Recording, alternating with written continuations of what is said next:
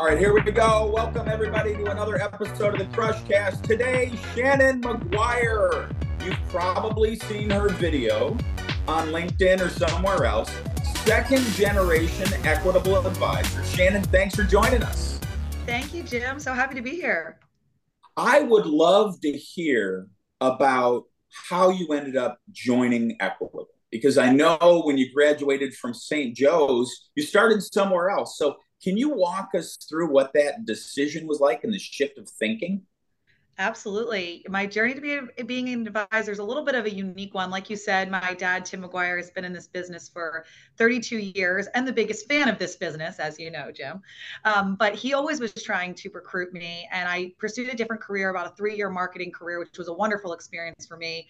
Met some amazing people, learned a ton, was definitely a necessary stepping stone for me before I took this larger risk. But what I think I was missing was the client facing opportunity to impact the lives of others first and foremost. I felt that lack a little bit. And I also had this itch to grow and pursue a leadership path at a little bit of a quicker pace. And this kind of solved that that problem for me. And I interviewed with Carvarth, and two years later, here I am. I've got to imagine growing up with Tim, who I think is the most positive person that I know, going to equitable events, you had a lot of exposure to both equitable and also the career. Mm-hmm. And so this is a pretty significant shift. You come out of school, and I have no doubt that you had discussions with Tim and others about coming in.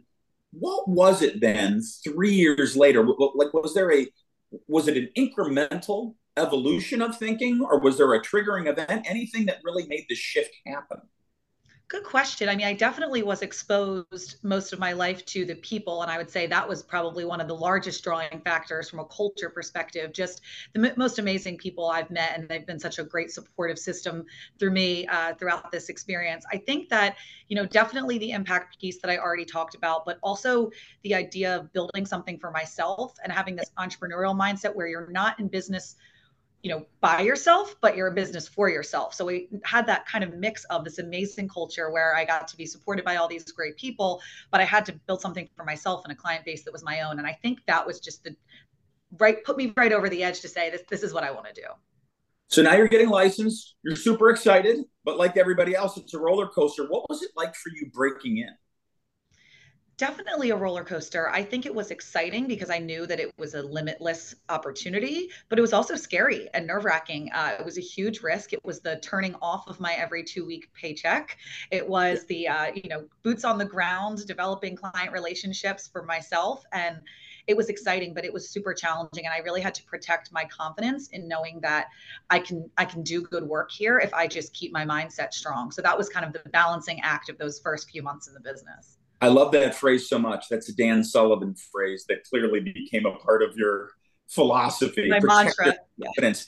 It, were there any tactics that were effective for you in terms of protecting your confidence?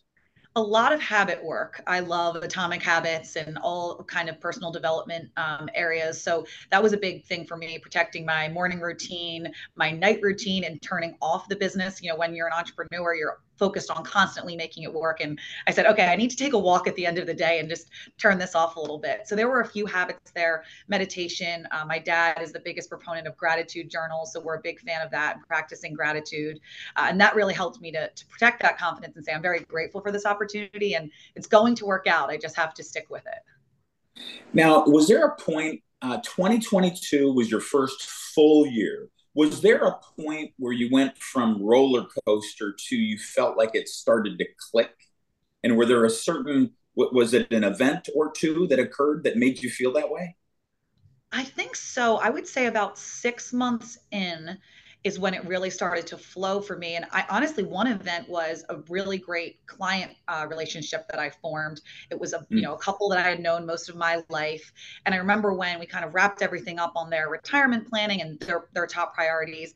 They said to me, uh, we had forecasted everything in their picture out to age 95, and they said, we can't wait to work with you for the next 32 years. And they made a little joke, and that was just reminded me of why I'm protecting my confidence and that they see themselves working with me yeah. until I'm 95. And that was really special and reminded me that all this, all this roller coaster has been worth it if I just keep moving along. That was a good. That's so powerful. You know, it, it wasn't the PCs or the case, it was the validation that they wanted to work with you. That's got to feel great.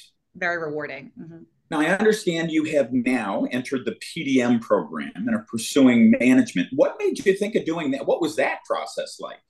Good question. Uh, that has been also another wild ride, but that was something that was important to me in realizing in that client acquisition phase of last year and thinking about how much it took for me to make impact on lives of others. I started thinking about what how it was introduced to me and how I never considered it and how I kind of yeah. wanted to that in front of others and how then that impact for my team could just explode. So that was really the the driving factor and i just i'm so excited to see you know what these new folks who come in uh, can do.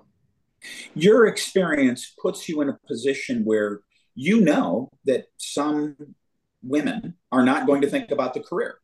And mm-hmm. so it sounds like this is a primary driver for you helping women understand that this really might be a great fit for them yes, that is a primary driver. I think there are a lot of myths about this career that even I fell into. I mean, I had seen it my entire life growing up and I didn't even seek to understand it. I just put it in the box of he's probably doing math and in, in Excel spreadsheets all day when looking at my dad. And then here we are all these years later. And I think probably a lot of women think the same thing. And I, I fell right into those myths. And now I work to dispel them and saying, I think we're in the business of creating and maintaining relationships. And I think that's an area in which women are inherently strong. You know, think about building trust and communication, education, um, things that our female clients want. And we need to just bring in some more female advisors to achieve. So that's a, a primary driver of mine. This is a fun discussion for me. I, have known Tim and Colleen, your parents, forever. Mm-hmm. And they are two of the, you know, probably 30 years. And they are two of the most positive people that I have ever met. I wonder as you reflect on growing up, if there are a couple of lessons that really have become core elements of how you deal with challenges and how you face life. Oh, yeah, that, I love that question. My parents are my best friends. They are the most amazing parents I ever could have asked for. I am so, so fortunate they i already spoke about gratitude a little bit. They taught us from an early age the importance of being grateful for everything that we have and knowing that we are very fortunate and compared to you know a lot of people in the world. I know that my dad always talks about the only two things you can control are attitude and effort. So they instilled that in us you know very early on. Like you mentioned they're both very positive people. So having a positive attitude and my mom just said this summer you know when i was struggling with a couple things for work she said just put your head down and work. It always pays off. And the two of them just combined in, in that attitude and effort message. And I guess above all, I would also emphasize their importance on faith. You know, we grew up yeah. with a very faith-based household, and that has also served us in, in our lives as well. Let's say somebody's listening to this and they're really struggling. They love the business, but are just dealing with setbacks. And they're almost at the point where I wonder if this is going to work. What advice would you give them? Yeah, I, I, spoke about this recently, and I know it's easy to get caught up in this career. We talk a lot about goals and the future. I think that's a huge part and very important part of building our careers. But we also have to focus on the near term and just getting a little bit better. Talk to you, Jim, about the gap and getting caught between where you are now versus where you know you're you could be. Um, and that's an exciting way to look, but it also can get you caught in that, hey, I'm never catching up. I'm never getting quite where I want to be. I'm comparing myself to others. So I would just tell people really focus on the today the short term things and the little habits that you can do to move the needle.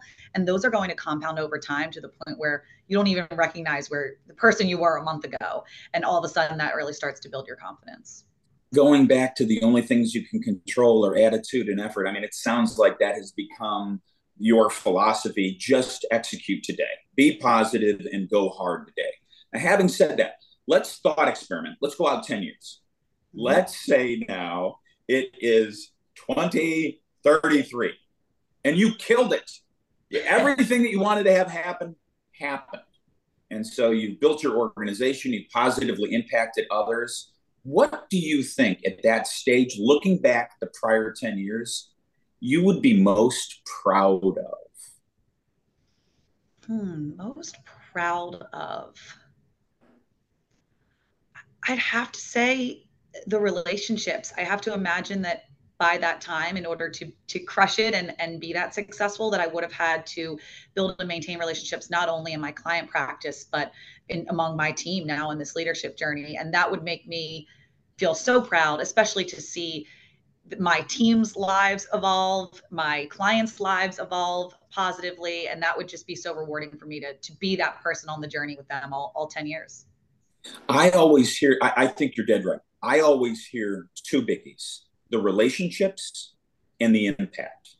Going back to this client that said, can't wait to work with you for 32 years, what feels so good is the relationship, the trust, and the impact that you're going to have on them. All right, final question for you.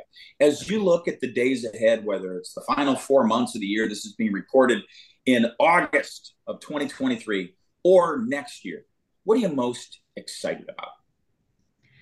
I'm most excited for the amount of change I think about last year compared to this year and how different they were and the pace of change. And it's exciting for me to always feel like I have something new to learn and, and new to grow. I mean, we're very hyper focused on the end of year here. I mean, our team ourselves are doing a little 30 day sprint for September, setting us ourselves up for a good Q4. But I'm very excited on what's to come um, on the leadership and on the client journey. And it's, it's all exciting and it's moving fast. A brighter future. Well, this has been a wonderful discussion. And it is so fun to see you living out attitude and effort and having all this amazing impact. Thanks for all you do. Thank you so much, Jim, for having me. Appreciate it.